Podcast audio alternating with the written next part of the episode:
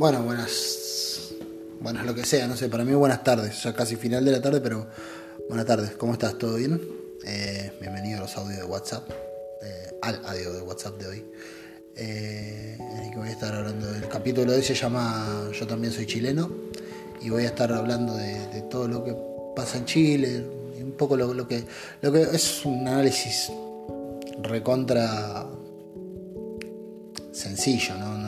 Tiene unos elementos tremendos, no, no estoy amparado en, grandes datos y, seguramente quedan un montón de cosas por afuera. Lo que pasa es que por más sencillo y, precario que pueda ser el análisis, que, que no es un análisis, lo que pueda decir, la, la exposición que vaya a ser, por más precaria y sencilla que pueda ser, me parecía bueno darla, me parecía bueno, o sea, me parecía que era lo suficientemente importante el tema y, me, llega lo suficiente como para, para, decir, quiero hablar de esto. Eh, creo que hoy todos somos chilenos. Eh, un poquito. Porque como también todos somos ecuatorianos y, y todos somos, eh, no sé, brasileños, ahora que los están haciendo cagar con el modelo de Bolsonaro y todos somos uruguayos y todos somos peruanos y paraguayos y bolivianos. Eh, y no, no hablo del, no, estoy hablando necesariamente del modelo del latinoamericanismo, ah, sí, pero, pero no estoy hablando necesariamente de, de, de, de los, de los procesos, de las expresiones políticas, y no, no porque me parezca que estén mal ni nada, sino que quiero, quiero ir un poco más, más a lo que está antes de la expresión política, que es la ebullición que desencadena la, la, expresión política o la expresión política es la respuesta a lo que ya el pueblo viene barajando. Eh, nadie le da las respuestas al pueblo, el pueblo solo se las da a través de personas que sintetizan todas esas preguntas y que, que vienen haciéndose los propios pueblos. Nada, es precario, es eh, pobre por ahí lo, lo que pueda decir, pero es lo que puedo decir al respecto y lo quiero decir porque me parece que hoy es bueno que todo sea dicho al respecto. Me, parece importante. Así que nada, eso. Lo dejo con el capítulo, espero que, que podamos encontrar puntos de contacto. Y nada, eso. Como siempre. Ah, no lo dije antes, si se quieren contactar de algún modo conmigo, ponele. Eh, mi mail es eduardo.a.ulloa Norambuena, U-L-L-O-A N-O-R-A-M B larga U-E-N-A arroba gmail.com eh, el teléfono 299-6348-015 al pedo esto nunca nadie me habla pero eh, un punto de contacto. Y si encontramos puntos de disidencia espero que por lo menos sirva para disparar esos puntos de disidencia. Eh, digo lo, importante de las palabras es que eh, a veces encuentran una afirmación y a veces se encuentran otras palabras eh, que son dichas en contra. Y está re bueno que haya otras palabras que contesten. Si las palabras generan más palabras, buenísimo, es mejor. Eh, todas las correcciones que tengan para hacerme son recontra bien recibidas. Porque, insisto, es precario, no no es un análisis pensado ni nada por el estilo y tampoco quiero rogarme la, la facultad de opinar tan claramente. Me parece que tranquilamente puedo estar equivocado. Eh, y si tienen algo para decirme y, ayudarme a, ver las cosas de otro modo, joya, me, encanta. Eh, disfruto mucho de estar equivocado porque nada, me parece que me hace un poquito mejor. Cuando estoy en lo correcto es como que no hay mucho más para escalar, ¿no? Eh, pero cuando estás equivocado todavía podés seguir subiendo peldaños. Eh, y eso es hermoso. Así que eso. Abrazo grande y bueno, lo dejo con el capítulo.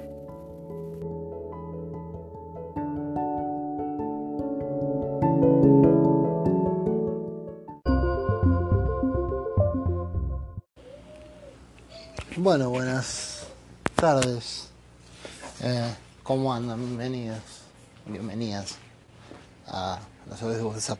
Hoy de vuelta me pasó lo mismo que todos los viernes, que es que me llegó el viernes y, y no llegué a llamar nada. De hecho, me acordé hace 10, 15 minutos que, que, que, era viernes y que no había hecho nada y que como siempre digo, no, quiero faltar al compromiso.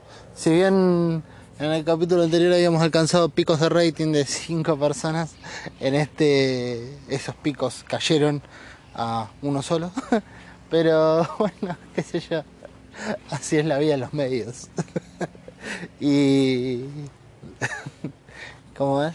Nada, no, quiero faltar a esta especie de compromiso que he asumido. Vaya a saber con quién.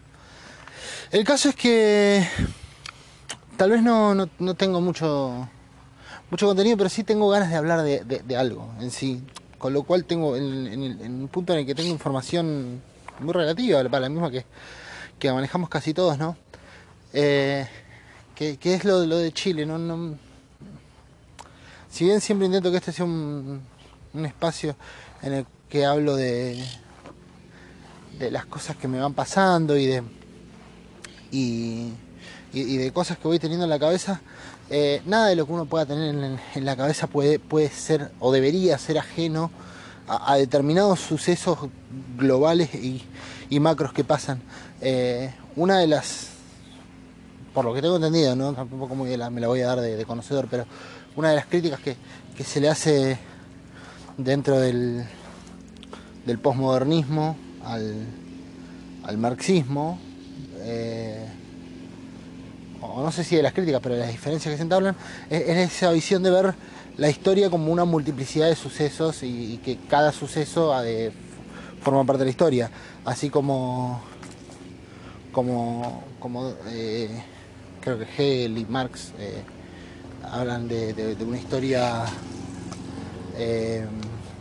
del materialismo histórico y de, una historia como decir, no, me acuerdo cuál es la expresión que usan, pero como decir una historia general y una historia eh, única en cierto punto, ¿no es cierto? Es como un esto, como, como que esta es la historia en el postmodernismo, según tengo entendido. Puedo estar diciendo cualquier cosa y si me quieren corregir, eh, están en todo su derecho. Pero por lo que entendí en el postmodernismo lo que se hace, se dice, no, mira, no es una única historia, hay muchas versiones de la historia. Eh, y la historia son muchos sucesos a la vez, porque si no estamos leyendo la historia europea del siglo XVII, cuando acá también pasaban cosas y también formaban la historia. Eh, y, eso, a ver, si bien es verdad, o sea, la, historia no es solo la de Alejandro Magno, sino la de Ulises, el carpintero que hacía casas y que y que no tuvo tanto renombre, y también es una historia, es igualmente válida y también debería merecer ser contada. Eh, si bien eso es cierto, no me parece menos cierto que hay sucesos que forman la historia de una manera muy particular. Es decir, podemos decir que todas las historias valen y todo, ahora no podemos evitar pensar que la historia y, todas las historias eh, subsecuentes se ordenan en base a la irrupción de la Segunda Guerra Mundial, por ejemplo. La Segunda Guerra Mundial, ineludible en la historia.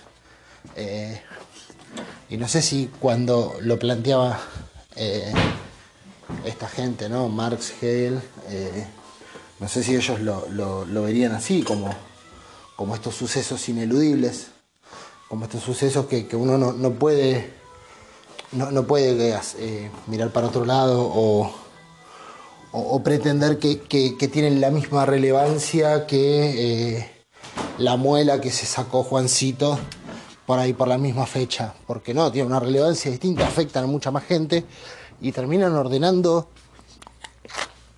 los sucesos futuros, cosas en las cuales capaz la muela de Juancito no tiene la misma incidencia. Obviamente creo que el postmodernismo tampoco apunta a esto. Nos tenemos haciendo como una ridiculización de un postulado y no es la idea ridiculizar un posturado, sino, sino eh, pensar que eh, hay sucesos que son eh, ineludiblemente más trascendentes que otros. Y creo que en Chile, por estas fechas, están ocurriendo cosas que son ineludiblemente más relevantes al, al sentido, al, devenir del transcurso de la historia son muchísimo más relevantes que cualquiera de las de las cosas que tengamos para aportar ahora, incluso siendo que por las mismas fechas estamos en unas elecciones fundamentales en Argentina y, se está por votar eh, un proyecto, o sea, se está por votar los próximos cuatro años, si bien la elección parece que medio que ya está ladeada para un lado, eh, se está por votar y, también es fuertísimo lo que, lo, que, lo que se va a definir acá y lo que va a pasar y lo que va a pasar en un montón de aspectos, porque no es solamente eh, la elección, quién es presidente y quién es y quién no, que eso es lo fundamental, lo más importante y lo que todos queremos saber cómo se decanta. Eh, y todos esperamos que se decante favorablemente al pueblo argentino. Eh, al margen de eso, también se va a dirimir cómo queda conformado el Congreso, y eso también es muy importante. Y también tiene otras variables. Al mismo tiempo, Em, siguen ocurriendo un montón de cosas en otras partes del mundo, mucha lucha por el cambio climático y todo. Ahora, lo que pasa en Chile me parece, a mí por lo menos, me, resulta como un momento, como una especie de mojón en la historia. Mojón se le dice, eh, por lo menos acá, o, donde, donde yo vivo, a, a esos postes que clavas para, para, coso, para, para delimitar los terrenos, ¿no? Pones un mojón ahí, entonces acá arranca tu terreno y en el otro mojón termina. Eh, me parece que es una especie de mojón, una, marca que queda en la historia. Eh, la historia de ese país y un poco la historia de todos, ¿no?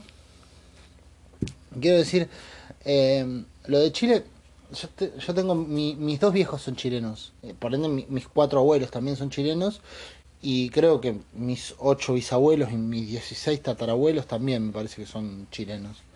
Eh, no, 16 no. Bueno, no sé lo que le sigue, la cantidad que sea. Eh, son todos chilenos. Y. Mm, no que la tenga atada con lo que es la cultura chilena, pero un poco, un poco la, tengo incorporada, bastante incorporada en, en mí, en mi vida, en mi, en mi andar. Aparte, vivo en, en Roca.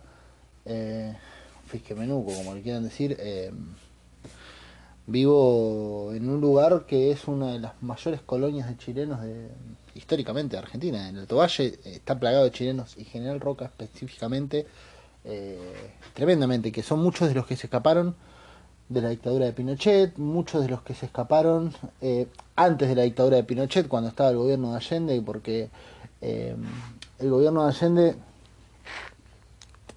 tenía una, atravesó muchos momentos muy difíciles económicamente.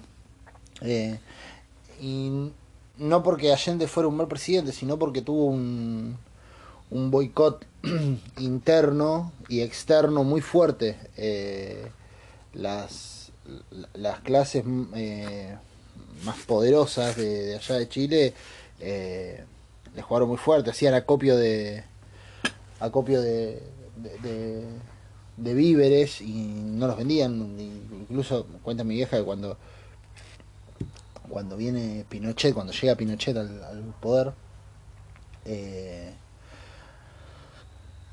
empezaron a, abrir un montón de almacenes y casas eh, donde estaban eh, acopiados los, los víveres y, hacían a la gente que, los devuelva. también mataban a mansalva y todo.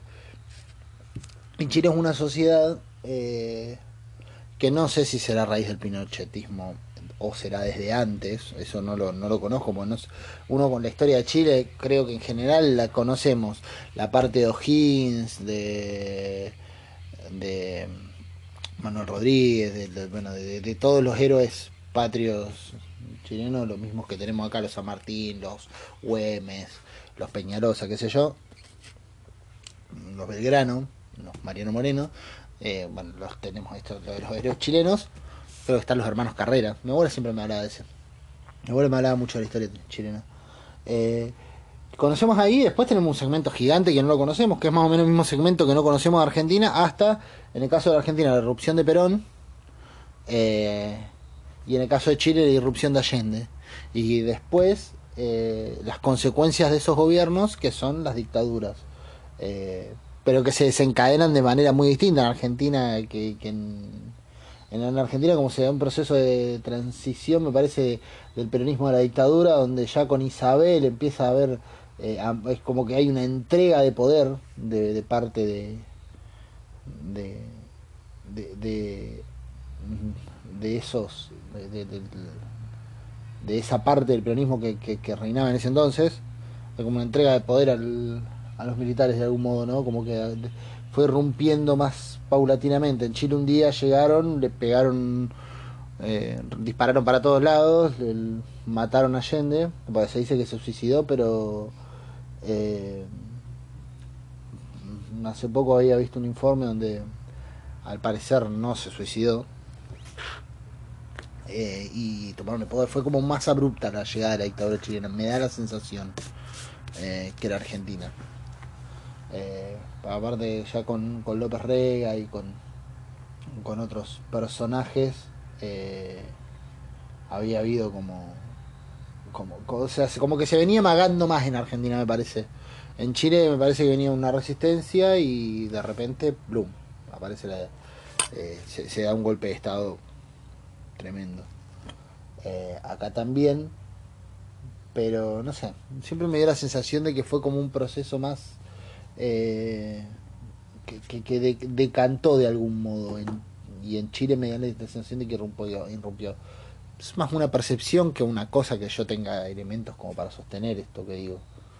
Eh, sencillamente una especie de sensación.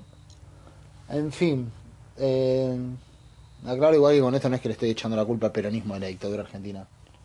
Eh, pero pero sí, nada, no, da sensación. En fin, de la dictadura para acá eh, ya conocemos un poco más, o yo por lo menos ya conozco un poco más la historia de Chile. Eh, no muchísimo más, pero un poco más. Eh, mis viejos se vinieron durante la dictadura chilena, se vinieron en el 77, 76 me parece que se vinieron. O por ahí. Ya estaba Pinochet en el, en el poder. Y. Venía porque Chile estaba muy mal. Pero pasó una cosa muy, muy, muy, muy, muy grande en Chile, ¿no? Porque Chile, a mi entender, la sociedad chilena tiene una, una diferencia con la argentina, que es un orgullo patrio que el argentino no tiene. El argentino no, en general no, no tenemos como ese apego, o sea, tenemos un apego muy relativo a la bandera nosotros, ¿no? Y no, no, no voy a decir la de esta de nada porque los mundiales nos ponemos la camisa, sino que tenés un apego, tenemos nuestra argentinada, ¿no? Y nuestras cosas que nos ganan, nos dan orgullo. Em, pero en líneas generales el argentino siempre está como país de mierda, ¿no? Y, y es por varias cosas eso para mí. Eh, y principalmente porque nos lo han inculcado. Porque desde determinados sectores pretenden o prefieren o les queda más cómodo que Argentina, los argentinos veamos a la Argentina como, como un país de mierda y a defender, o, a, o, a, o, al cual eh, al cual pretender lo mejor. Yo siempre estoy muy en contra de ese discurso de no, los argentinos nos creemos los mejores, pero somos los peores y nos creemos. Yo estoy muy en contra. Para mí es o sea, eh, cuando te dicen eso, en realidad lo que te están tratando de decir es que sos un sorete, vos. Y que es un sorete tu vecino, y tu amigo, y tu tío, y no, en realidad no somos unos soretes. No es que los argentinos seamos una mierda. Estamos gobernados por gente de mierda desde hace mucho tiempo. Hemos estado muchas veces gobernados por gente de mierda. Nuestros primeros presidentes fueron una cagada. Y los que siguieron hemos tenido pocas excepciones de, de buenos presidentes, por ejemplo.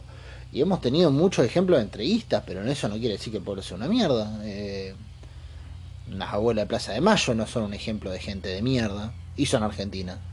Eh, todas las personas, todos los barrios, todas las personas, todas las mujeres que yo he conocido que se levantan a las 6 de la mañana a inventarse un guiso o un puchero para que coman todos los pibitos del barrio y tienen comedores que los mantienen con lo que pueden, que, que, le, meten lo que sea, pero te, arman un guiso y los pibitos del barrio comen, son argentinas.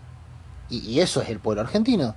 Después los argentinos, cuando te dicen, no, los argentinos somos una mierda, no creemos, eso es porque te quieren hacer creer que no vales la pena, que no valemos la pena y que es mejor entregárselo y que flamee otra bandera acá, porque después te descanta siempre en ese discurso de mierda, que lo he escuchado tantas veces, de, y no, loco, ¿para qué querés las Malvinas? Mejor, está mejor con los ingleses. Viste, por, por acá es lo mejor, mira, que vengan los, los, yanquis no, no, nos dominen y vamos a estar bien. Si nosotros no sabemos, no podemos. Somos una mierda los argentinos. ¿Ves?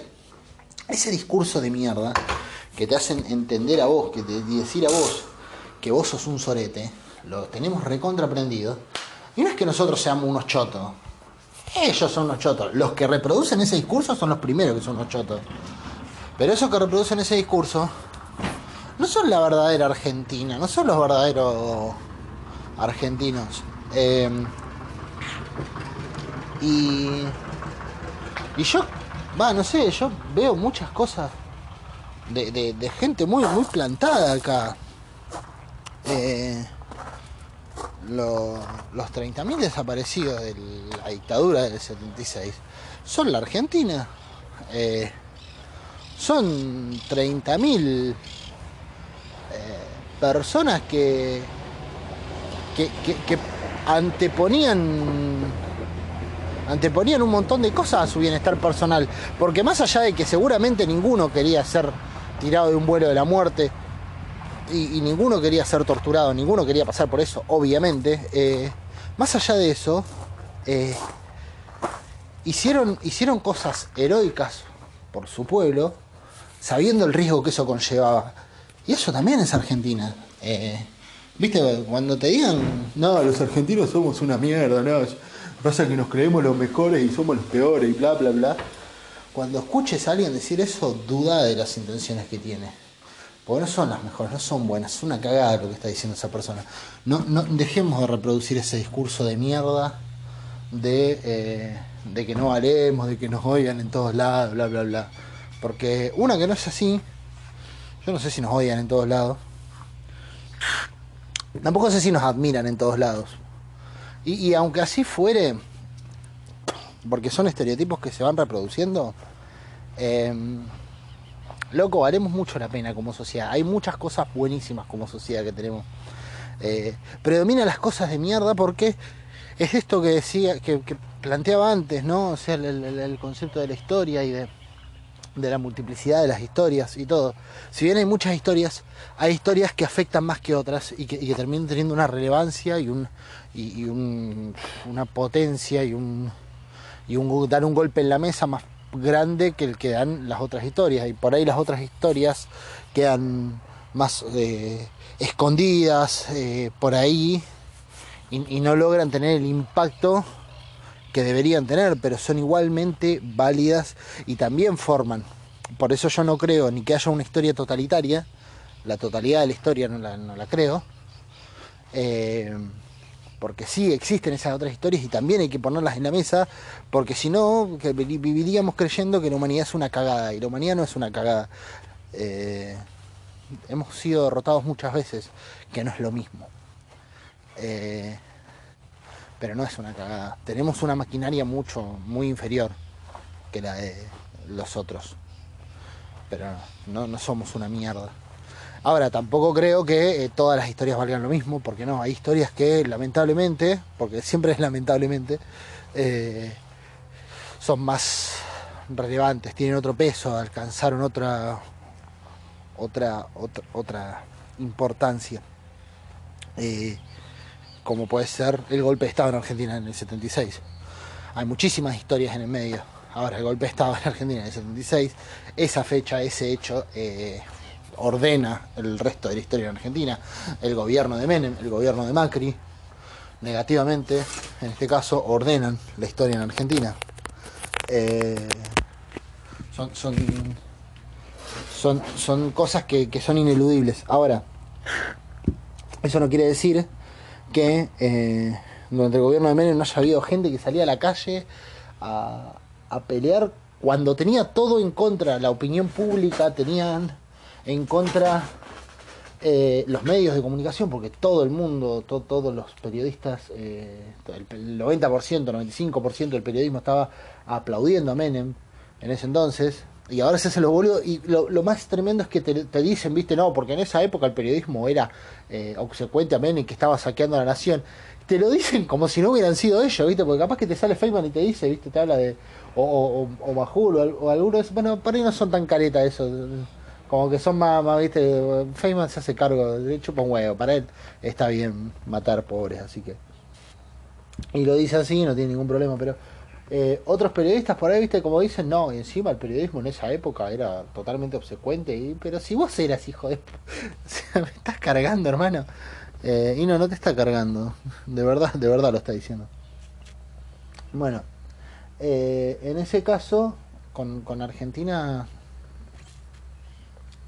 eh, ocurre eso. Pero había gente que, salía igual a la calle. De, hecho, los estudiantes de esa época, cuando, cuando vino la, la, la, la, la, cuando, cuando vinieron las, las, las, políticas eh, educativas que, venían a recortar los, los, los planes de estudio y, y donde se venía a desvalorizar al, al, al estudiante argentino, eh, los estudiantes se las recontrabancaron y salieron a, a, dar pelea con todo, con todo en contra, con la opinión pública y todo, y salieron y se la bancaron. Es decir, eh, dentro de esa historia, que sí, macro, en la historia macro uno dice, uh, es una cagada la Argentina, si te pones a analizar, hubo un grupo minúsculo de personas que fueron organizadores con un montón de cómplices, ¿no? De, un gran engaño a la sociedad y de una gran estafa y de un saqueo tremendo, hubo una masa gigantesca eh, a la cual eh, en parte le ocultaron y en parte decidió creer una verdad, porque también decidió creer una verdad, hubo un contexto internacional que, apostó a eso, un contexto externo que, que, apostó a eso y que le dio herramientas, porque el neoliberalismo no, no se da, no es gratis, no es barato y no se da porque sí, no, sucede, porque sin, que alguien lo, lo, lo, fomente, y ese que lo fomenta eh, no es de acá, nunca es de acá. Eh, pero a la vez también hubo un grupo y no tan minúsculo de personas que ni se les veló, ni, ni, ni, le negaron la realidad y, y, y, y, cuando la vieron decidieron no, no, no hacerse los boludos, no negarla, que salieron a pelearla y, la pasaron muy mal. Eh, Costequi Santillán en, el gobierno de Dualde, o sea, gente que, se la recontrabancó. Eh, los 35 asesinados por el gobierno de la Rúa.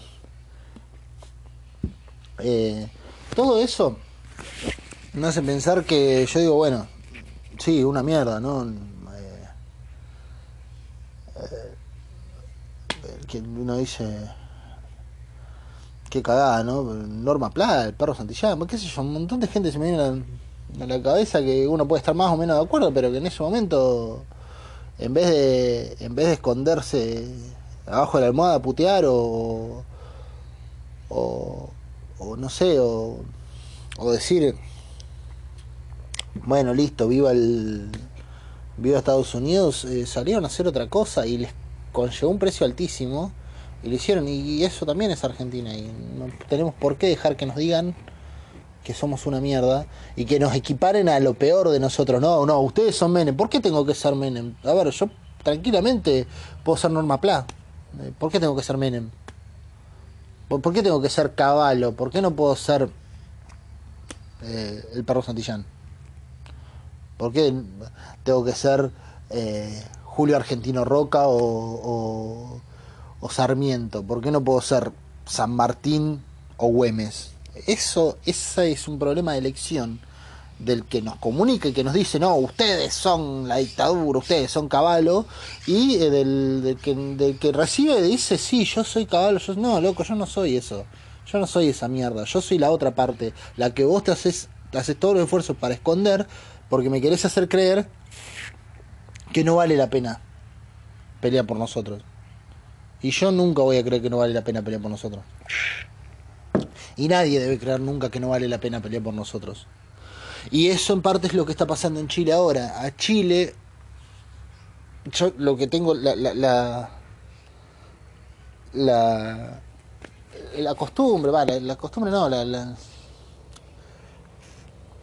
de, del, del, chico, ¿no? De, lo que aprendí y de lo que me enseñaron y de lo que de lo que conozco y de las pocas veces que fui a Chile eh, es, es, un país que yo siempre lo vi con una pobreza eh, mi vieja siempre decía lo mismo la casita de madera no eh, y, la apariencia por en buena parte al, a una generación muy grande de, de allá como que les habían enseñado a, eh, a la apariencia. Tenés que aparentar, que estás bien, eh, con todo, viste, prolijito, la casita de madera, la cajita de fósforo, como le decía mi vieja. Esto, aquello, pero eh, la, que no se note, que no se note que la carencia. Entonces salían a la calle todos siempre de punta en blanco, van a comprar pan, pero van con la camisita y todo, era, era una, una generación grande de allá. Eh, creció como con esa con esa cosa, con esa, con esa enseñanza, que era una enseñanza, y, ahí está el tema, yo siempre digo, no, no, no, no es la, la cuestión de, de ser eh, un un, cuestionador o decir, eh, no, unos chotos, no vale la pena y que eh, vieron que les pasa. Por... No, es, es, muy distinto, o sea, son cuestiones y costumbres que quedan y arraigos que quedan porque te los enseñan y porque los aprendes y, y porque quedan, o sea, no, no es que ah, son así porque son unos caretas los chilenos, no, no, no es, no es eso la, cosa, es, es algo que les enseñaron eh, y, que hizo mucha mella durante, vaya a saber qué proceso histórico. Eh, uno puede decir la dictadura es uno, pero seguramente antes también estaban. Siempre se hablaba de que en Chile el... Y, también siempre la escucha mi vieja decir eso. Eh, mi vieja siempre fue una persona muy crítica de la sociedad chilena. Y siempre estaba esto de que en Chile estaba la, costumbre del, del, peón con el sombrerito en la mano, pidiendo al pachoncito, por favor, y, y el patrón que los reputeaba y los trataba como la mierda y los hacía laburar de sol a sol y, y etcétera. Y se mantuvo durante mucho tiempo eso, allá. Eh, y, y, durante muchos años, medio que, que les hicieron creer eso, porque siempre, de algún modo, no de algún modo, pero sí se trata en parte de esto, no sé si totalmente, pero sí en parte de te hacen creer que eso es una cosa y vos decidís aceptarlo o no, decir, ¿por qué tengo que creer que soy esto? Y por esto, por eso pongo ese énfasis cuando me dicen, no, la Argentina es una mierda, que bla, bla, bla. No, no, es una mierda. Y, y vuelvo a lo mismo Chile. Eh, no sos el peón con el sombrerito en la mano viniendo a pedirle por favor al patrón a ver si le puede pagar la quincena para la Navidad, eh, antes de la Navidad. Que mi vieja me cuenta que a, su, a, su, a sus viejos, eh, oye, hijo de puta, te la, te la pagaban después de la Navidad. Y no, no te pagaban para la Navidad, te pago después. Un hijo, un forro. Eh, ¿Por qué? Porque les pintaba. Entonces cobrabas la 15, pasaba la Navidad, que es una fecha importante, más si tenés chicos, comiendo. Ella me acuerdo que me cuenta siempre que se, se sentaban en la ventana eh, a mirar cómo, cómo los otros nenes jugaban con los regalos. Eh, y, cómo tiraban cohetes y todo, y que comían cosas. Y siempre me cuenta mi vieja, y, es re, re, re, tremendo, ella tuvo una infancia re, re brava. Siempre me cuenta que ellos se sentaban eh, y, cortaban el, pedacito de, de, pan, porque por ahí comían pan nada más a la noche, a la cena, y en el día no comían una mierda o comían al mediodía, a la noche no comían nada, entonces dice, cortaban el pedazo de pan, en un pedacito que cortaban, y, decían, bueno, este es el bife, esta es la ensalada, este es la, sopa, este es el puré, entonces se lo comían como mentalizándose de que ese pedazo de pan era todas esas cosas. Y, Y así crecieron, esa miseria crecieron. Eh, de hecho me cuenta de que hubo una sola Navidad que ella recibió un regalo. Y que siempre las mandaban a acostarse temprano. Eh, y dice fue la Navidad más linda que tuvieron todo. Siempre los mandaban a acostarse temprano porque mi, abuelo no quería que vieran todo lo que tenían los otros pibitos. Eh, y obviamente después ellos iban y peleaban y capaz que les trataban de romper el regalo a, lo- a los otros nenes, porque claro, no es que eran unos negros envidiosos de mierda como te, te quieren hacer creer. Es que en esa situación de desigualdad nunca falta el pendejito que, que te ostenta su regalo, porque no sabe lo doloroso que es para el otro no tenerlo.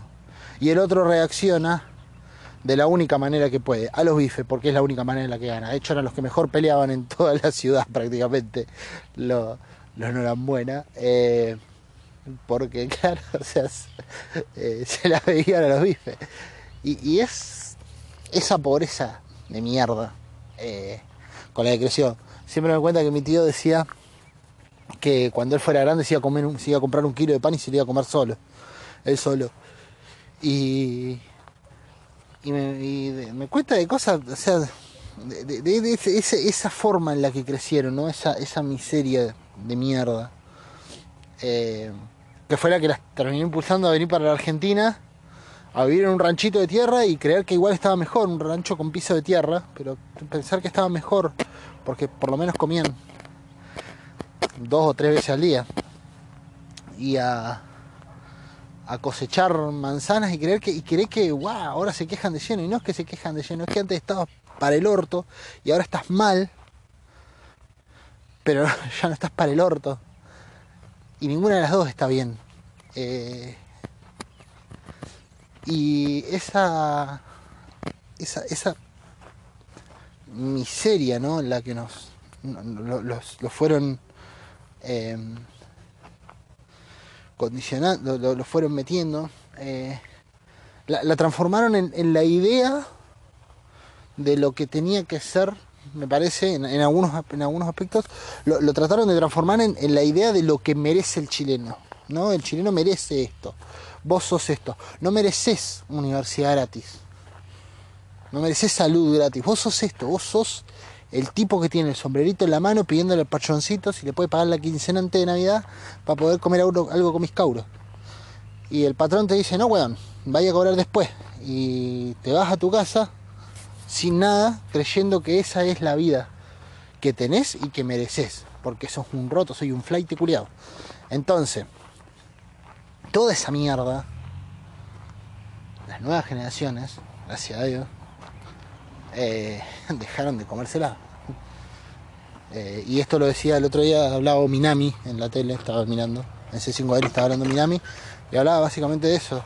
Dice, las nuevas generaciones no tienen ese miedo a los, a los militares, no tienen ese miedo al, a la represión, no lo han vivido y, son más temerarias, y por eso eh, gran parte de las, de las movilizaciones en, en Chile pasan por, por los jóvenes, pasan por, por los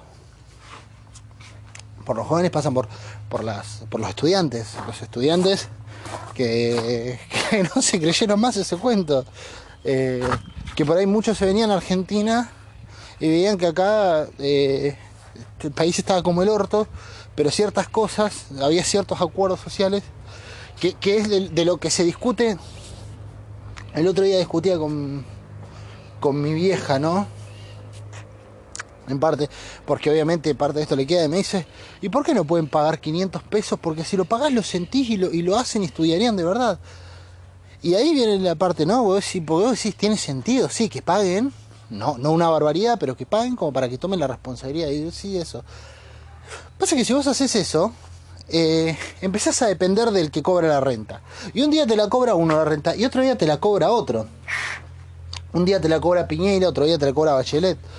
Ahora, capaz que Bachelet te cobra 500, pongámosle. Y Piñeira viene y te dice, no, yo te voy a cobrar dos- 12 mil. Porque sí. Entonces ahí dejas la universidad. En vez de ser un derecho, pasa a ser un servicio barato cuando al que oferta el servicio le parezca que tenga que ser barato, cuando al que oferta el servicio le parezca que tenga que ser caro, va a ser caro. Entonces la universidad no puede ser paga, igual que la salud. No deben ser servicios pagos. Eh, asimismo, asimismo, el, el, ¿cómo es? El tema del, de, la, de, la, de la salud. Y, y el, y, y, esto mismo va para los extranjeros. Cuando dicen, no, que pague la universidad los extranjeros, cosa. No, no, una, porque yo estoy convencido de que lo que pasa en Chile me está pasando a mí, nada más que del otro lado de la cordillera. Eh, y estoy repodrido de pensar en esos términos de, de, de, de tanta bronca con el vecino, ¿no? De, que me vengan a hacer las cosas gratis acá. Eh, esa mierda de choto, porque no es que te sale más caro vos pagar la universidad. O sea, no, no, no, creamos jamás en la vida de que por cobrarle a los bolivianos, a los paraguayos, a los peruanos, a los chilenos, a los eh, a los uruguayos, hay que ver si le vamos a cobrar a los italianos que vengan a estudiar acá, eh, porque ese ya, ya, ya, pasa a ser otra comedia, siempre pasa lo mismo, ¿no? Eh, hay que ver si por cobrar, nunca creamos que por cobrarle a ellos, a nosotros algo nos va a salir más barato, o en algo se va a reflejar, porque nunca se refleja en nosotros eso, siempre va para otro lado, entonces es cobrar por cobrar, porque no, porque vos sos peruano, ¿qué tenés que venir a estudiar a mi casa bien? Y no, es una, porque yo creo que parte de, de, esta, de toda esta rebelión estudiantil, por ejemplo, que hubo en su momento en Chile, fue porque, no digo que fue enteramente por eso, pero una partecita me parece que fue porque tantos chilenos vinieron a estudiar acá y vieron que podían estudiar de manera gratuita que tenían acceso a, otras cosas y dijeron, loco, en un país que está como el orto, como la Argentina, bueno, no es que estaba bien Argentina, no es que, no es que de pronto se fueron al primer mundo, cruzamos acá al lado, están como el ojete, pero mirá la posibilidad de estudiar que tienen. ¿Cómo puede ser que acá no, no lo tengamos? Si tenemos mejores rutas, crecemos más económicamente, ¿por qué acá no? Somos menos, eh, debería ser más fácil. ¿Por qué acá, acá no y allá sí? Y me parece que esa pregunta devino en, en parte en, decir, acá tiene que ser igual. Me parece que en parte eso, eso les, les, movió a la consulta. Cuando alguien está bien, eh, cuando alguien está bien, siempre, indefectiblemente, eh, conlleva a que uno que esté mal, de algún modo se pregunte si él puede también estar así. Y la respuesta va a ser lo que desencadene el accionar. Si la respuesta es no, no puedo, puede venir, no sé, venir una depresión, dejar de estar, lo que sea. Ahora, si la respuesta es sí, la verdad que sí, yo también puedo estar así. Seguramente arranquen muchas más preguntas eh, y, y, terminen en, una, en un cambio fuerte. Perdón por eso. Y otro cambio, y ese cambio fuerte eh, eh, creo que es en parte la, movida estudiantil chilena. En fin, todas estas generaciones se, empezaron a pudrir de, todo esto, ¿no? De ver tanta mierda acumulada en Chile. Y, transformaron ese pudrirse en, una acción tremenda, fuerte, violenta. Y todo, y yo a veces pienso que es como que se como que se abolló, se quebró la cáscara, ¿no? Y nos dimos cuenta de que el huevo estaba vacío. Era como siempre nos mostraban en Chile como esa cosa, porque claro, les, enseñaron constantemente a vos en tu casa no tenés para comer, pero a la calle salí de saco y corbata de la mejor manera. Y, eso lo practicaron como sociedad muchas veces y obviamente lo practicaban como gobierno. Entonces, de repente un día se quebró la cáscara y nos dimos cuenta que estaba vacío eso. Y está buenísimo, en parte porque nos dejaron de mentir a todos con que el modelo chileno es la posta. Eh, y, cayó en el momento justo de las elecciones, donde eh, hay muchos, muchos candidatos y muchos referentes políticos que opinan que Chile es la posta. Eh, y la verdad es que coso, que no que no está no está para nada bien que, que así haya sido, que, que hayan que hayan estado eh, tanto tiempo en, esa situación de mierda, ¿no? Eh, y, nos muestran que no, que no era el camino a seguir. Chile no es el camino a seguir. Hay una pobreza estructural y un problema estructural que no es eh, responsabilidad solo de, Piñeira, por ejemplo.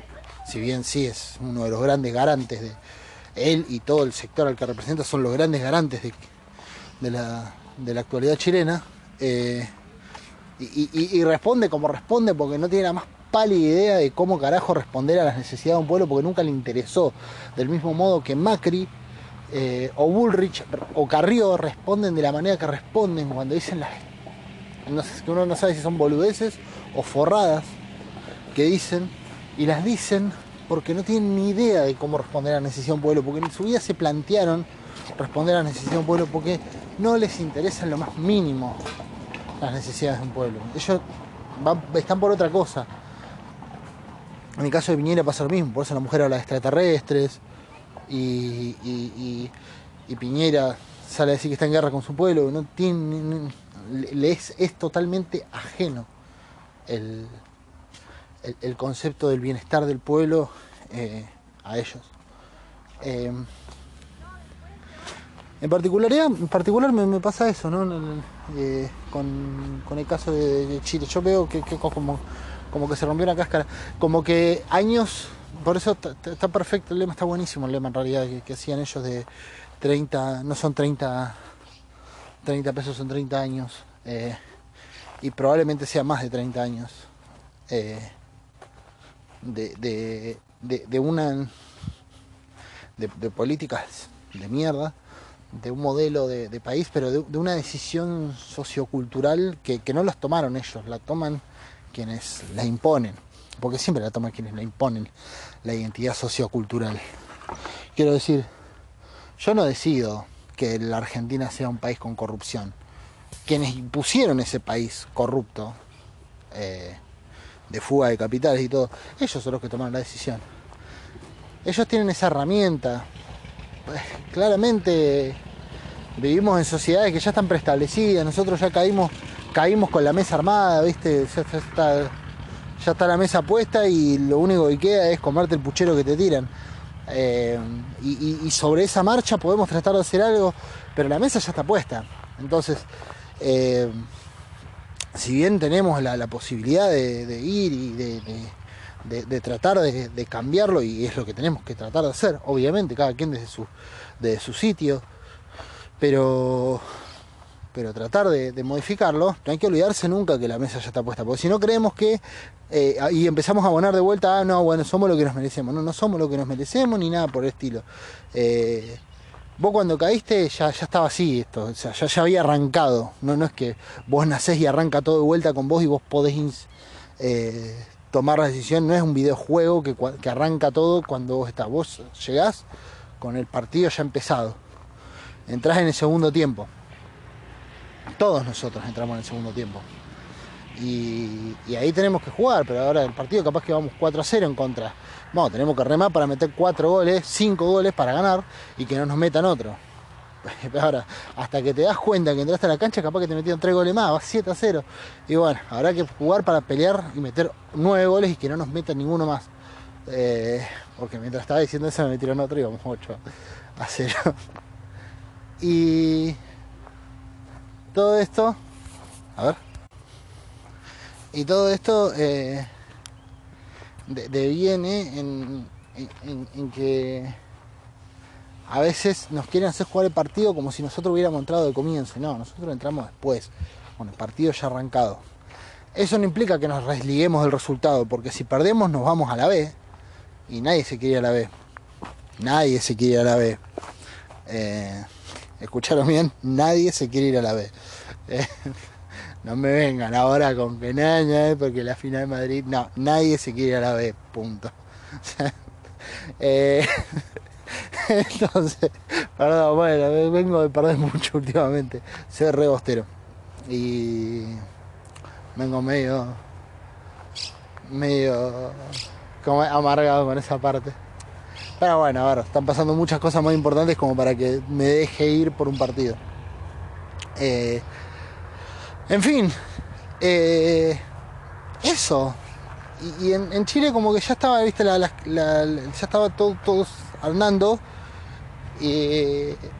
pero de repente por distintas instigaciones, eh, los jóvenes me parece que, han jugado un rol fundamental.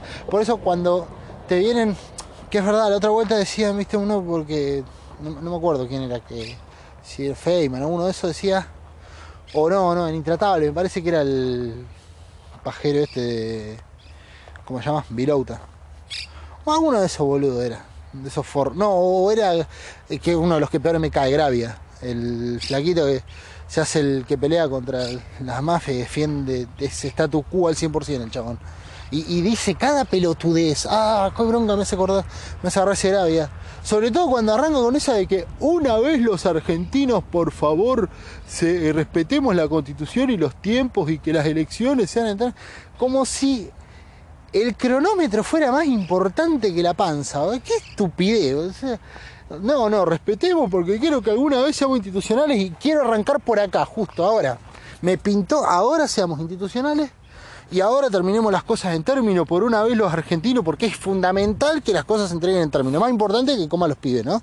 O sea, que el mocoso ese se muera desnutrido, pero que la banda presidencial se entregue en término la forma. No, eso, eso es fundamental. Después el pendejo, bueno, que se cague. Ese razonamiento de mierda que me hincha tanto las pelotas. Eh, me empieza a atacar de vuelta. Eh, es una cagada. Y, y lo reproducen estos con una impunidad tremenda, y en otros lados, del otro lado del charco lo reproducen y del otro lado de la cordillera también lo reproducen, es esa cosa de las formas, ¿no? Como que las formas siempre son más importantes que la realidad que se está viviendo. Y la realidad que se está viviendo, lamento decirles, mis queridos enemigos, eh, es mucho más importante que la forma. A mí me importa tres carajos eh, la institucionalidad cuando hay pibes cagándose de hambre. Me importa tres carajos, no, me interesa. O sea, si hay un pibe que está muriendo de hambre y, por decir, vamos a poner el ejemplo, no sé si era la solución, pero pongámosle que lo hubiera sido. Y, la solución es adelantar las elecciones, aunque eh, no tenga un asidero institucional, eh, adelantar las elecciones, loco. Porque la verdad me importa tres carajos cuando entregan el mando me importa poco. si, voy a arrancar a ser un país serio, como dicen, ¿viste? siempre, siempre está, a un país serio, en un país civilizado, como si fuéramos incivilizados. Cuando dicen eso, te están diciendo vos que sos un incivilizado, te están diciendo cabeza de mono, a vos. Y nosotros encima vamos y decimos, qué capo este Virauta, sí, en un país civilizado. Las bolas, Virauta, yo soy civilizado, soy recontra civilizado. Los incivilizados de mierda son los que nos llevan a esta situación de la verga. Entre los cuales uno de los primeros sos vos. Eh, y eso va para todo, en un país serio. Yo soy serio, soy recontra serio. Lo que no es serio es la defensa de la entrega del, país. Más con argumentos tan chotos como decir, no, porque la institucionalidad, porque por una vez, por una vez los argentinos seamos serios y, hagamos las cosas como se debe, como si... porque podés arrancar por miles de lados. Eh, y, entre esos miles de lados está arrancar por donde corresponde, que es por la gente que la está pasando como el orto. Pero no, vos elegís arrancar la institucionalidad y arrancar la seriedad del país con la entrega presidencial, porque eso es lo más importante de un país, que la banda presidencial esté en tiempo y forma, que se le ponga al presidente, que esté impoluto, que se vea bien, que saquemos una buena foto, eso es lo más importante para el país. Después el hambre la vemos. Eso es lo que te están diciendo. Ese es el orden de las prioridades que meten. Acá esos tipos te lo representan así, estos, los Feynman, los Gravia, los Vilouta, te lo dicen de esa manera, ¿no? Te tiran ese discurso de mierda, porque es un discurso de mierda, es decirte, me cago en todos los que se puedan morir, eh, yo quiero que la foto esté buena, loco. Todo bien, pero yo quiero entrar en el vestido, ¿viste? Eso, eso, es tremendo, es tremendo, es tremendo, es una, es una anorexia social la que te proponen, ¿viste?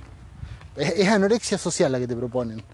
Murámonos de hambre, eh, hagámonos daño, pero entramos en el vestido, loco. Qué bien que nos vemos la foto. Qué bien que nos vemos la foto. Nos hacemos un montón de daño. Pero entramos en la foto. Es horrible, horrible, un pensamiento horrible. Eh, y lamento mucho escucharlo tan seguido y más lamento cuando escucho gente que piensa que tiene razón, porque suena serio, porque suena a bien, suena así, loco, hay que hacer bien las cosas acá por una vez. Y, y, y, no, a ver, estamos haciendo las cosas de cualquier manera, de cualquier manera. Cuando la discusión pasa por la forma y no por el qué, no por el contenido, estás haciendo las cosas de cualquier manera. Y lamentablemente acá en este país, el periodismo, buena parte del periodismo, no todo el periodismo, pero una buena parte del periodismo, eh, pasa las cosas por la forma. Y en Chile también pasa lo mismo. ¿eh? En Chile yo he visto un montón de notas a los que vienen a arreglar la plaza, mirá cómo dejaron la plaza, qué sé yo, me chupo huevo la plaza. Eh, después la arreglamos o la dejamos así con los bancos como están, pero se está muriendo, la está pasando con el culo la gente. Dejate de joder con si la plaza está bien, si rompieron el banquito, está bien, a ver, estaría mucho mejor que no estuviera roto el banco, sí, estaría mucho mejor. Pero ¿sabés que está mucho mejor todavía? Que la gente viva bien. Eso está mucho mejor. Y si la gente tiene que ir a romper el banco una plaza para que le den pelota, que lo haga. Que lo haga, porque es la única forma, a veces. Y nada, a mí me, genera una ira tremenda cuando escucho esas cosas. Y ahora lo que nos pasa mucho acá en Argentina y, en otra, y, bueno, y en Chile lo que está pasando mucho que se, se ataca de ese su lugar, ¿no? De lo civilizado y lo incivilizado. Eh, maravillosa, mágicamente, ¿no? Es muy incivilizado romper el banco de una plaza y tener una piedra, pero no parece ser tan incivilizado agarrar un palo y cagar a palo a una mujer embarazada, ponele. O entrar a una casa y cagar a garrotazo todo. ¿Por qué? Porque tenés un uniforme verde y te dicen Paco. Eh, entonces ahí ya dejó de ser incivilizado la violencia. Es una cuestión de... Porque claro, como está institucionalizado eh, y está reglamentado, y está reglamentado eh, de, una manera que de una manera que que coso que está reglamentado de una manera que, que, el, que hace que las las porque a ver son son es todo para revisar yo la otra vuelta pensaba cuando estudiaba que eh, la mayoría de las reglas sociales y de convivencia en las que vivimos se la sacó alguien del centro del ojete, básicamente.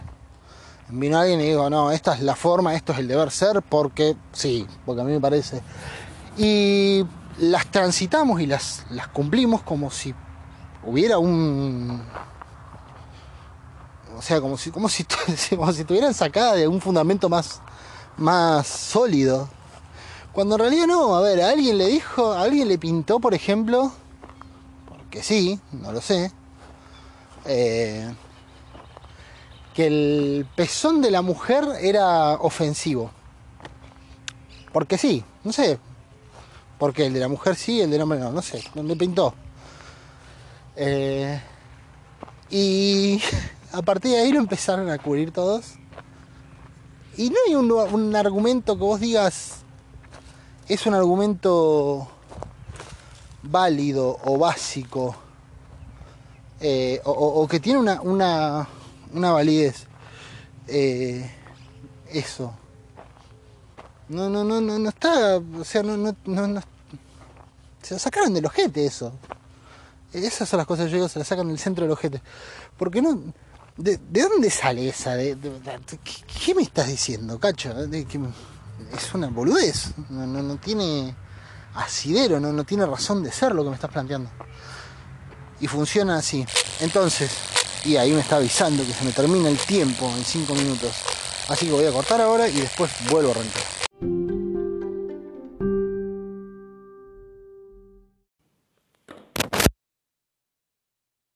Suena que suena el teléfono, recién estaba escuchando lo que había grabado el final del audio anterior para acordarme de qué estaba hablando porque tuve que pagar un ratito. Horrible cómo suena este celular.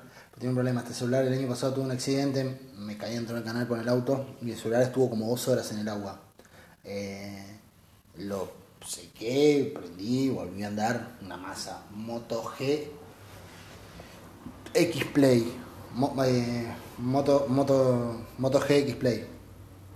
No, Moto X Play de Motorola, el celular. no se rompen con nada. Está, pero literalmente la carcasa está hecha mierda. ¿no? Le faltan pedazos de todos lados, todo. Y sigue funcionando. Milagro de la tecnología es. Eh, así que lo recomiendo. Pero, claro, tiene este problema. Ahora no me anda el, audio, obviamente, ¿no? Estuvo dos horas abajo del agua, no me anda Me andaría si no hubiera cometido un error cuando le, eché un, un, fluido que supuestamente es para, para secar los aparatos tecnológicos y que anden bien, y hizo todo lo contrario. o sea, ayudó, perjudicó más de lo que ayudó, le dejó hecho mierda. Eh, pero bueno, ya está. Tengo que escuchar todo con auriculares y demás y cuando me llega algún mensaje o algo de eso, me suena y empieza toda esa cosa, me parece que están tratando de arrancar una motosierra. Creo que yo lo he explicado otras veces. En fin, eh, nada, con lo de Chile es eso. Eh, obviamente todo esto es una opinión más, eh, todo, esto está, tan parado en, en, lo que yo sé y en lo que yo veo, y lo que yo veo seguramente quedan muchas cosas por fuera, ¿no? También es cierto que, así como digo esto, Chile tiene unos años gigantescos de resistencia mapuche, eh, tremendo, de, pelea por sus territorios. Eh, de hecho, y, otra vez lo de mi vieja, porque tiene mucho que ver en esto mi vieja, me parece. Justo hoy que hablamos de Chile, mi vieja entra al toque. La mejor amiga de mi vieja es dueña de, de pedazo de la cordillera tremendo. Eh, la loca es hija de mapuches y se lo habían sacado, eso se lo habían robado, lo tuvo que pelear un montón para que se lo volvieran y todo. Y es como que allá es una costumbre muy grande de que los de que, de, que esté en una, pelea gigantesca y hay una movida muy entre a favor y en contra. Cosa que acá también tenemos, eh, nada más que acá, eh, es raro, allá pudieron conseguir más cosas. Acá es medio que eh, también, pero no, lo tuvimos nunca como sociedad tan presente ese conflicto hasta hace poco. El caso de Santiago Maldonado creo que, fue uno de, los, de, los, de los casos que hizo por ahí que, que, las peleas mapuches se, tuvieran mayor eh, difusión. Eh, y, y, lamentablemente llegó a lo mismo de allá, ¿no? De, criminalizarlos y ponerlos en lugar de terroristas. Eh, y, creo que la, parte del mapuche también tiene una cosa tremenda ahí. Tiene un, tema también con los pacos, lo que son los pacos en Chile. Eh, durante mucho tiempo yo, me acuerdo, escuchaba mucho hablar, del, sobre todo los chilenos, los más jóvenes, eh, no tanto, pero chilenos viejos de determinada clase pasa que también buena parte de mi familia es más bien de centro derecha, la, que viene de allá. Y después tengo otro tío eh, de mi vieja, el tío Galindo, que ese no, ese socialista, se militaba para Allende, se tuvo que esconder durante la dictadura y, todo, se la, pasó, la pasó muy fulera y, perdió compañeros y todo. Es un tipo que da gusto escucharlo hablar las veces que la venía a ver a mi vieja, me tiro, horas por ahí hablando con, con él porque, nada, es de esas, de, de, esas personas que primero que tienen una vida de una pelea. Escuchar ese ruido que escucharon recién fue un mensaje que me llegó. Así suena siempre. Es horrible despertarte la mañana con esto. Em, pero bueno, hablar con, con, él es hablar con una persona que, que tiene, tiene un, tiene una visión muy, muy, muy copada. Y, te hace pensar que, que, llegar a viejo no necesariamente implique llegar a choto también, ¿no? Eh, es un tipo de una visión fabulosa. Y los hijos de él, por ende, también. Ahora vos ves en el Facebook los, primos de mi vieja están todos en las marchas, chochos, con, esta con esta cosa del, con este despertar chileno. Eh, y pero bueno, sacándolo de él, buena parte de mi, de mi familia o de la, de la gente que he conocido ya siempre estuvo entre el centro y la derecha, ¿no? Eh, y después mi vieja tiene una tía, que la tía Lidia, que poca gente me cae tan mal como ella, que esa ya directamente es nazi, esa es odia a los negros, a los indios, a todo. no sé, una visión de mierda.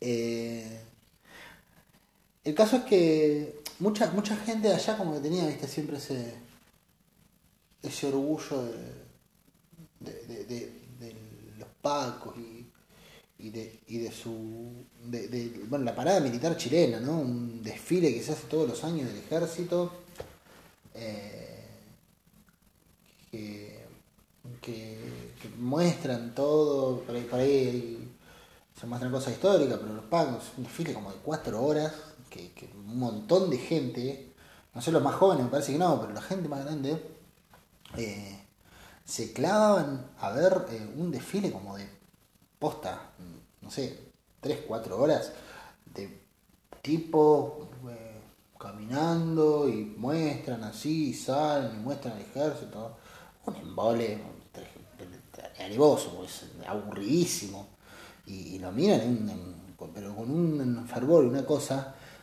Y yo pienso que es como, pensaba ayer, que en gran medida es, como un festejo de la represión, porque eh, es cierto, tenía un pequeño debate con una prima, eh, a la que quiero muchísimo, eh, y lo, que algunas veces pensamos en algunas cosas no tan parecido, pero igual me parece una fenómena, respecto de esto, ¿no? De, bueno, el ejército está para para, para servir, el ejército está para,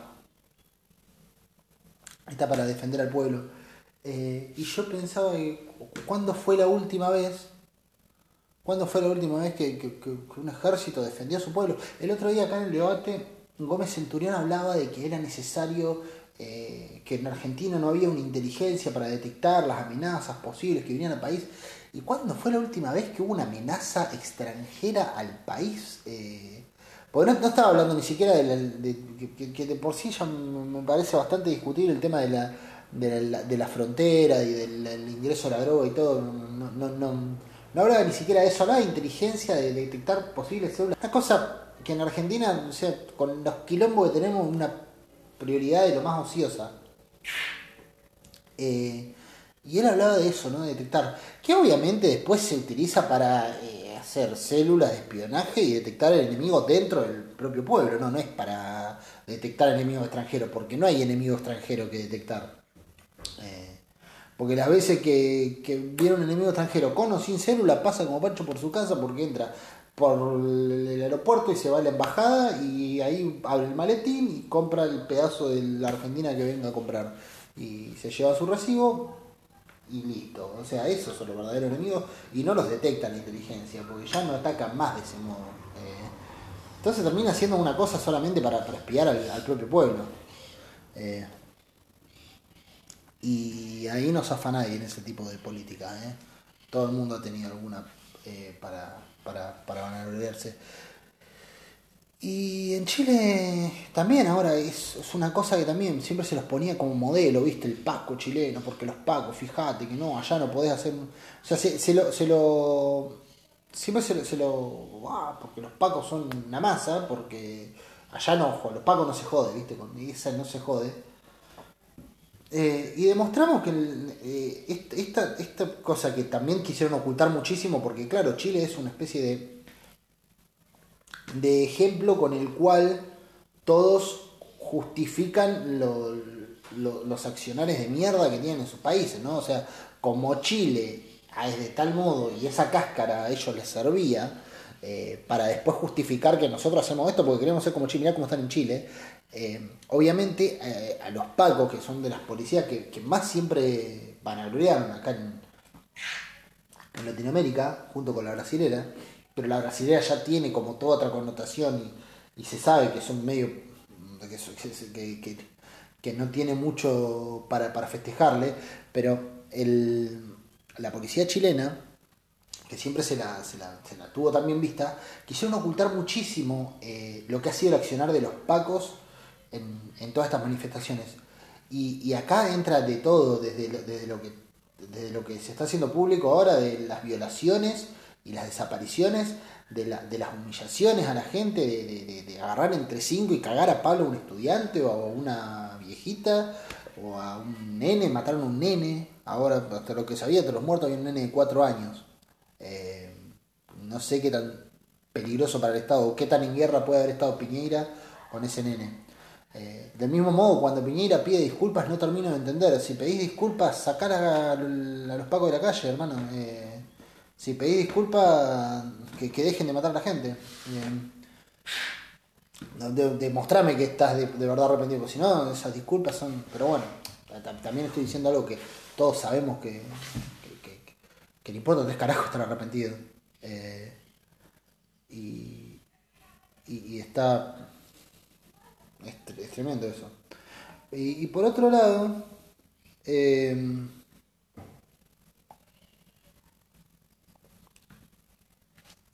me, me, me sucede que, y claro, eh, todo esto, ¿no? De, de, los, del, del, maltrato a la gente, o sea, de, mostrar efectivamente, bueno, esta es la policía que tanto banalidad es capaz de hacer esto.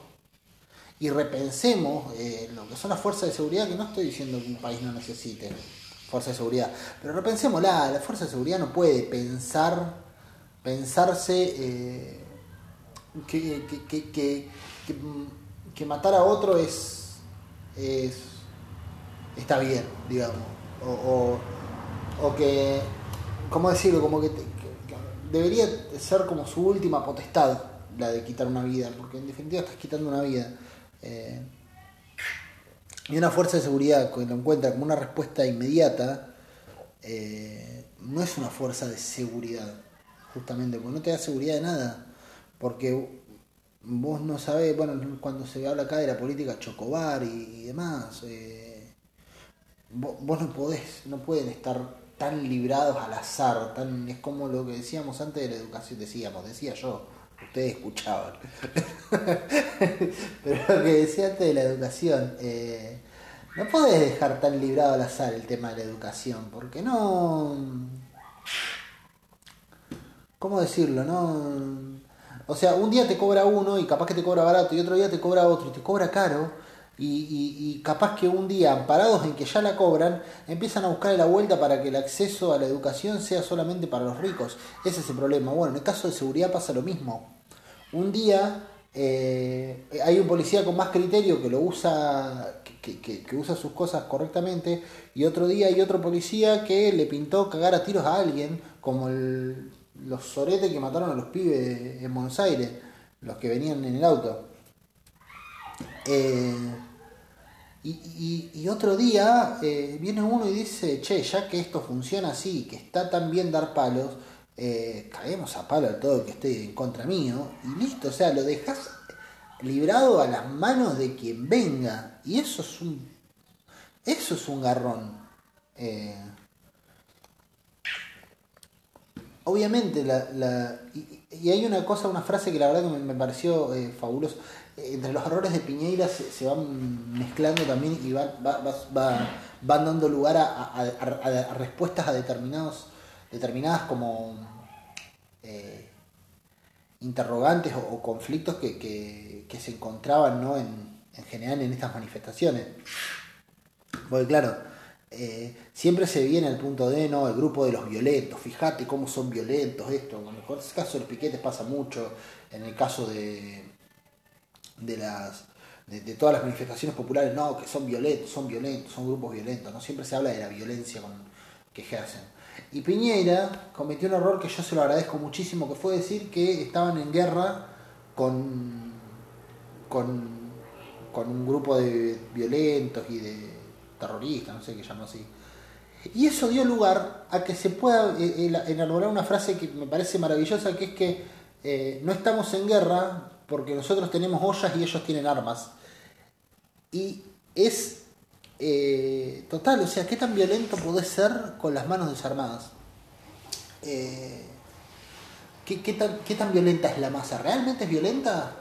Quiero decir, el que está parado del otro lado tiene una itaca con balas de plomo y el violento es el que está con un palo pegándole al piso, que es en general lo, que está tirando la piel. Quiero decir, eh, ¿en dónde se, mide la, violencia? Pasa que la violencia institucionalizada siempre tiene la ventaja de contar con la veña de los medios de comunicación y de una parte de la sociedad que, es bastante significativa, que, que, morfa todo ese discurso y que lo, lo sigue reproduciendo. Ahora, ese error de Piñeira lleva a esa reflexión, ¿no? ¿Qué tan violento puedo ser yo con un libro? ¿Qué tan violento puedo ser eh, con una olla? En comparación con ese que viene con unos palos preparados para hacer daño, con, pistolas, con, armas de fuego, que tienen, que tienen proyectiles eh, de goma y, en el caso de Chile encima de plomo directamente, o sea, ya preparado para matar, que viene con todo un equipo de seguridad contra una persona que tiene capaz una chalina o, bueno, en el caso de Chile un barbijo puesto. Eh, digo, eh, es verdad, ¿en serio estamos en? ¿En serio es como vos crees? De verdad, porque te, lo, pintan así. Y después, obviamente, al toque al otro día llega el, noticiero mostrando cómo quedó la plaza eh, y, filmando todo lo, cómo quedó la plaza y cuánto va a costar repararla, ¿no? Eh, y al toque obviamente la reparen esa plaza, en vez de poner esa guita en resolver el problema de quienes rompieron la plaza, que, o sea, la rompieron porque tenían un problema real, no, van y la, la ponen en la plaza y lo otro que se caen. Y eso vuelve a romper la plaza. ¿Por qué? Porque la plaza filmada rota es el elemento que utilizan para desactivar el problema. ¿Por qué? Porque el problema es gravísimo, pero rompieron la plaza.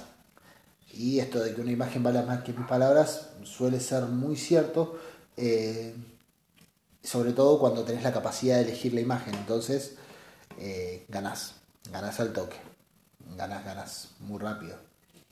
Chile, en ese sentido, nos está dejando un montón de imágenes que empiezan a darnos la razón a quienes creemos que, eh, no, no, se puede vivir bajo estos modelos eh, destructores de, sociedades.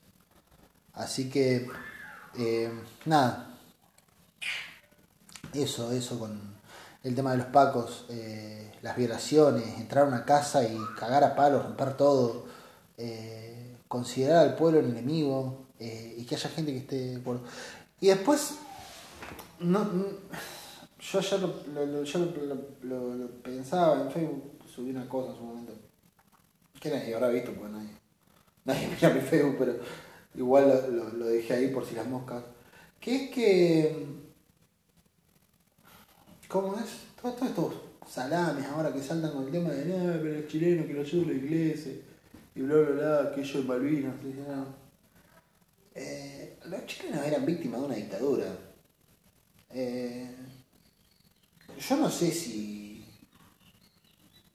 o sea, no, no, sé, no, no, tenía la posibilidad de elegir eh, a quién ayudar los chilenos en esa época. Eh, del mismo modo que nosotros no podíamos elegir durante nuestra dictadura no matar a, la monja francesa, entonces no que iban a salir los franceses ahora en el 2001, pudieran salir los franceses que te ayude Magoya, porque vos mataste a la, a la a, una nuestra y no, yo no la maté, no maté la dictadura y la, dictadura son esos grupos de personas pequeños, eh, eh, como es, grupos que, se toman el poder y se toman la facultad de decidir lo que sea. Y echarle la culpa a, los chilenos es el gran truco que nos van fomentando muy de a poquito de ese separatismo. Eh, lamentablemente, muchas de nuestras broncas, amo el fútbol, pero muchas de nuestras broncas arrancan en el fútbol. Eso es tremendo porque pocas cosas hay más ridículas que tenerle bronca a un país por un partido de fútbol. Eh, más allá de la bronca que te pueda dar ganar o perder el partido y lo mucho que quieras que gane tu selección o, lo mucho que te moleste que pierda, eh, digo, es un partido de fútbol, no puedes tenerte esa bronca. O no deberías tenerla, esa bronca. Eh, con, la persona. Por más que después salga Vidal a cargarte o Gary Medel y dice, ah, Messi, Gil, yo. y por más fan de Messi que seas, eh, tiene que ver con el hambre de un pueblo y con la, con la angustia. Y sobre todo porque nosotros la vivimos en el 2001, esa misma, y no estuvimos tan lejos de vivirla ahora tampoco, ¿eh? porque no es que. No es que pasó, que se dio un marco electoral y, y, todo esto calmó un poco la, la, la, la, bronca de la gente, por ahí un poco.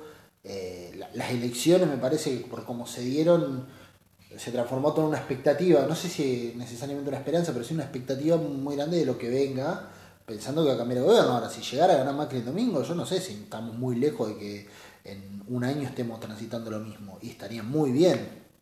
Eh, y si con Alberto Fernández, que muy probablemente sea el que gane, eh, transitamos la misma situación y las mismas respuestas que, que transitamos, que transitó Chile con Piñeira, o las mismas respuestas que hemos transitado con Macri, eh, y hay que hacerlos cagar, obviamente. Eh, no, no, no, hay mucha. No hay tutía en eso. Eh, obviamente, no, no, en el sentido de que porque a Argentina le puede seguir yendo mal económicamente, porque ya medio nos, vendieron por mucho tiempo. Ahora, si las respuestas que recibís son las mismas, no, no hay mucho para. No hay mucho perdón para, para ofrecer. Eh, y tenemos O sea, no hemos estado tan lejos de estar en la misma situación y en realidad ellos son yo, pero del otro lado de la cordillera. Y son vos, pero del otro lado de la cordillera. Eh, nada, me, pareció importante, es re importante lo que está pasando en Chile, me parece. Eh, es muy importante. Es fuerte, es lindo por, un lado también, eh, porque hay todo un vuelo que, que, dejó un montón, que, que, se ha ido contestando un montón de preguntas en el andar. Y es... Eh, nada. Tremendo, tremendo y no nos puede pasar por desapercibido. Yo no quiero que me pase desapercibido y por eso hablo hoy de esto. Nada más. Por hoy me parece que lo voy a dejar con la canción. Creo que... Porque no la tengo la otra, me gustaría dejarla de Pablo Milanés yo pisaré las calles nuevamente de lo que fue Santiago ensangrentada. La cantaría, pero no tengo la guitarra acá, la tendría que ir a buscar. Pero como no la tengo, les voy a dejar una versión de un tema de Chabuca Granda eh, que hace un grupo que se llama Intilimani. Intilimani que es chileno. Eh, y que es muy, muy bonita la, la versión. Y nada, lo voy a dejar con eso. Nos vemos la próxima. Bueno, nos vemos. Me escuchan la próxima. un abrazo grande.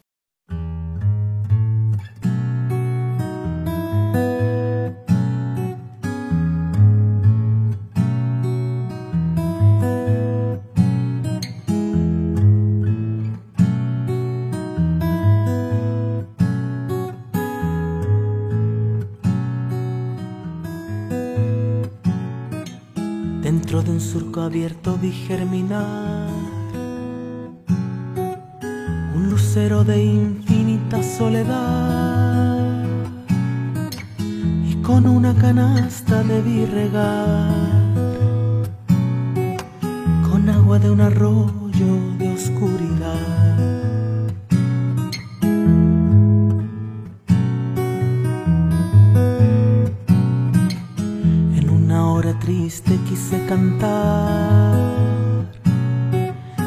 dentro de mi canto quise gritar. Y dentro de mi grito quise llorar. Pero tan solo canto para callar. Amalaya la siembra se echó a perder. El agua del arroyo se echó a correr. Al lucero le gusta y al agua del arroyo la claridad. No dio fruto el lucero, se fue a alumbrar y el agua del arroyo le fue a cuidar.